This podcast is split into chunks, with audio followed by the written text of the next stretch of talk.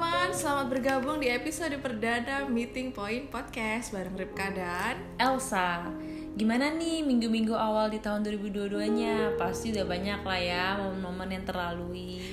Ya, semoga kita semua mengawali tahun ini dengan awal yang baik ya. Tapi kalaupun tidak, it's okay karena kita tahu siapa yang selalu ada buat kita. Sah. Mantap.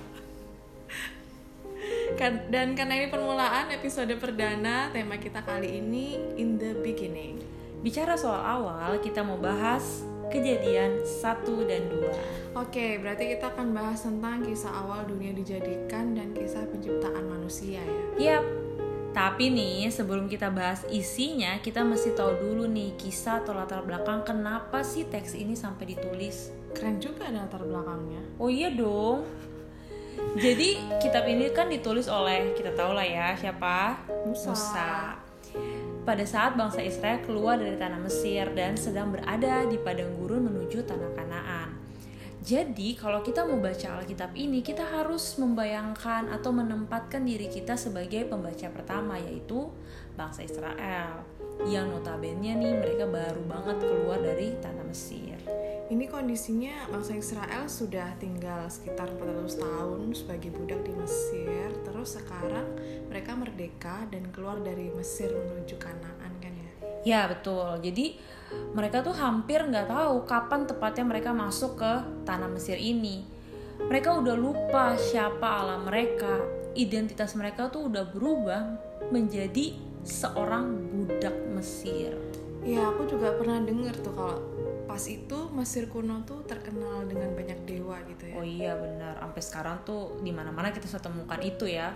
Nah sedangkan nenek moyang Israel ini Abraham, Ishak, Yakub mereka tuh menyembah Allah Yahweh. Makanya ya kalau kita inget nih pertama kali Tuhan menampakkan me- apa menampakkan diri kepada Musa, Tuhan tuh berfirman, "Akulah Allah Abraham, Allah ayahmu, Allah Abraham, Allah Ishak dan Allah Yakub." Terus Musa kan dia menutupi mukanya, dia takut banget memandang Allah. Jadi kondisi saat itu tuh Tuhan tuh perlu banget memperkenalkan dirinya kepada Musa, karena Musa tuh sudah berada dalam pengaruh budaya Mesir saat itu. Hmm, kalau dipikir-pikir wajar sih respon Musa tuh takut dan ragu karena dari sekian banyak dewa yang dia tahu tiba-tiba ada nih yang datang terus ngomong ke dia dan bilang bahwa aku adalah Allah yang berkuasa gitu. Iya wajar banget sih itu.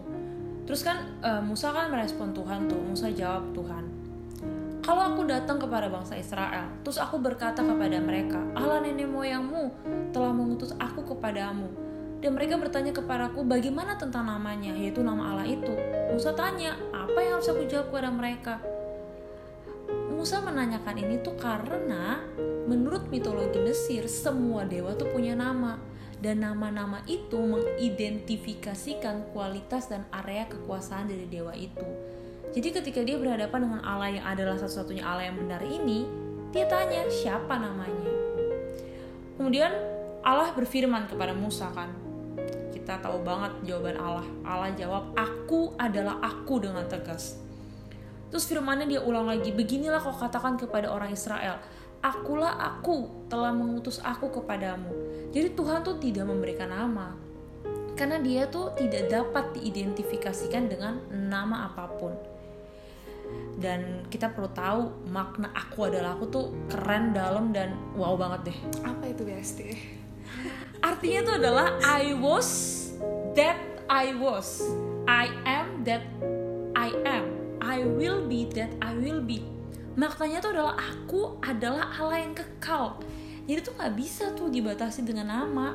Nggak bisa seperti kayak dewa-dewi orang Mesir itu.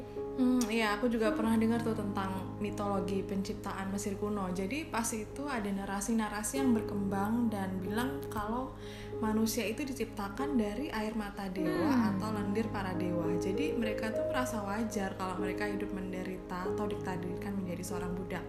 Dan ada lagi narasi tentang reinkarnasi yang masih berkembang sampai sekarang ya. Iya iya benar. Dan itu kan bilang kalau nasib para budak ini bakalan berubah setelah mereka mati dan mengalami reinkarnasi. Hmm. Nah, untuk meningkatkan strata sosial di kehidupan selanjutnya, satu-satunya jalan ya mereka harus jadi budak yang taat. Padahal itu sebenarnya cuma narasi-narasi yang sengaja disebarkan oleh penguasa-penguasa zaman itu supaya para budak ini tuh bisa ditindas dan mereka nggak berani berontak karena mereka diberi harapan-harapan palsu nih kisahnya. sedih memang ya sedih Jadi udah dari zaman dulu nih harapan palsu ada. Iya sedih sedih. Tapi ya kita bisa lihat ini kacau banget sebenarnya. Kacau banget eh, apa pola pikirnya bangsa Israel saat itu. Maka dari itu tuh Tuhan tuh mau banget mengubah konsep yang salah dari mereka karena sudah pengaruh dari mitologi dewa-dewa Mesir itu. Maka ini ditulislah kisah penciptaan di kejadian ini. Dan Tuhan tuh ingin mendeklarasikan tentang siapa Dia, siapa Tuhan Allah yang yang hidup yang sesungguhnya itu dan siapa bangsa Israel. Bahwa Dia adalah satu-satunya Allah yang benar dan berkuasa. Dia Allah yang menciptakan seluruh isi dunia ini. Melalui proses penciptaan itu, satu persatu Allah ingin membuktikan bahwa dewa-dewa bangsa Mesir itu adalah dewa-dewa yang palsu dan mereka semua adalah ciptaan manusia. Maka kan di kejadian pasal 1 ayat 26 sampai 27 Allah berfirman, Baiklah kita menjadikan manusia menurut gambar dan rupa kita, supaya mereka berkuasa atas ikan-ikan di laut, burung-burung di udara, dan atas ternak, dan atas seluruh bumi dan segala binatang yang melata yang merayap di bumi. Maka Allah menciptakan manusia itu menurut gambarnya. Menurut gambar Allah diciptakannya dia, laki-laki dan perempuan diciptakannya mereka. Jadi dari eh, firman Tuhan ini kita bisa tahu kalau itu tuh bukan hanya sekedar menjelaskan proses penciptaan di kejadian 1-2 ini, tapi ingin menjelaskan kepada bangsa Israel bahwa mereka tuh sangat berharga dan mereka tuh diciptakan sesuai gambar dan rupa Allah, bukan sembarangan. Iya, secara nggak langsung ini mematahkan pemikiran mereka juga ya pada saat itu yang mereka tuh punya pikiran bahwa mereka tuh diciptakan dari air mata atau lendir para dewa. Iya, dan Tuhan tuh secara langsung ingin mematahkan konsep perbudakan juga. Dengan apa? Dengan dia mengatakan bahwa manusia itu berkuasa untuk menaklukkan bumi serta segala isinya. Maka di dalam kejadian 1 ayat 28 itu merupakan panggilan awal buat umat manusia.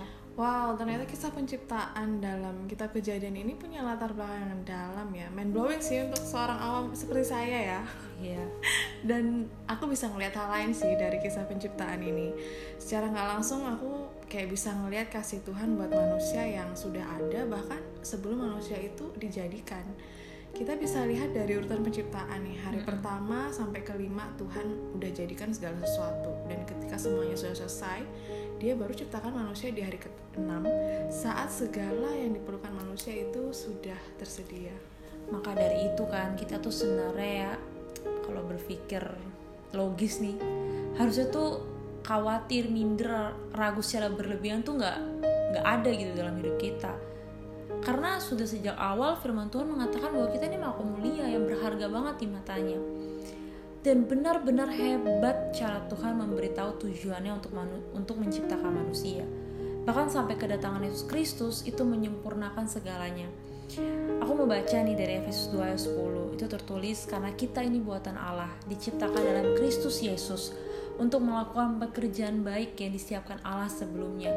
Ia mau supaya kita hidup di dalamnya. Kita patut untuk selalu bersyukur atas hal ini. Firman Tuhan itu iya dan amin, benar adanya dan indah banget. Karena kita bisa apa ya, menemukan banyak hal tentang kebenaran Allah.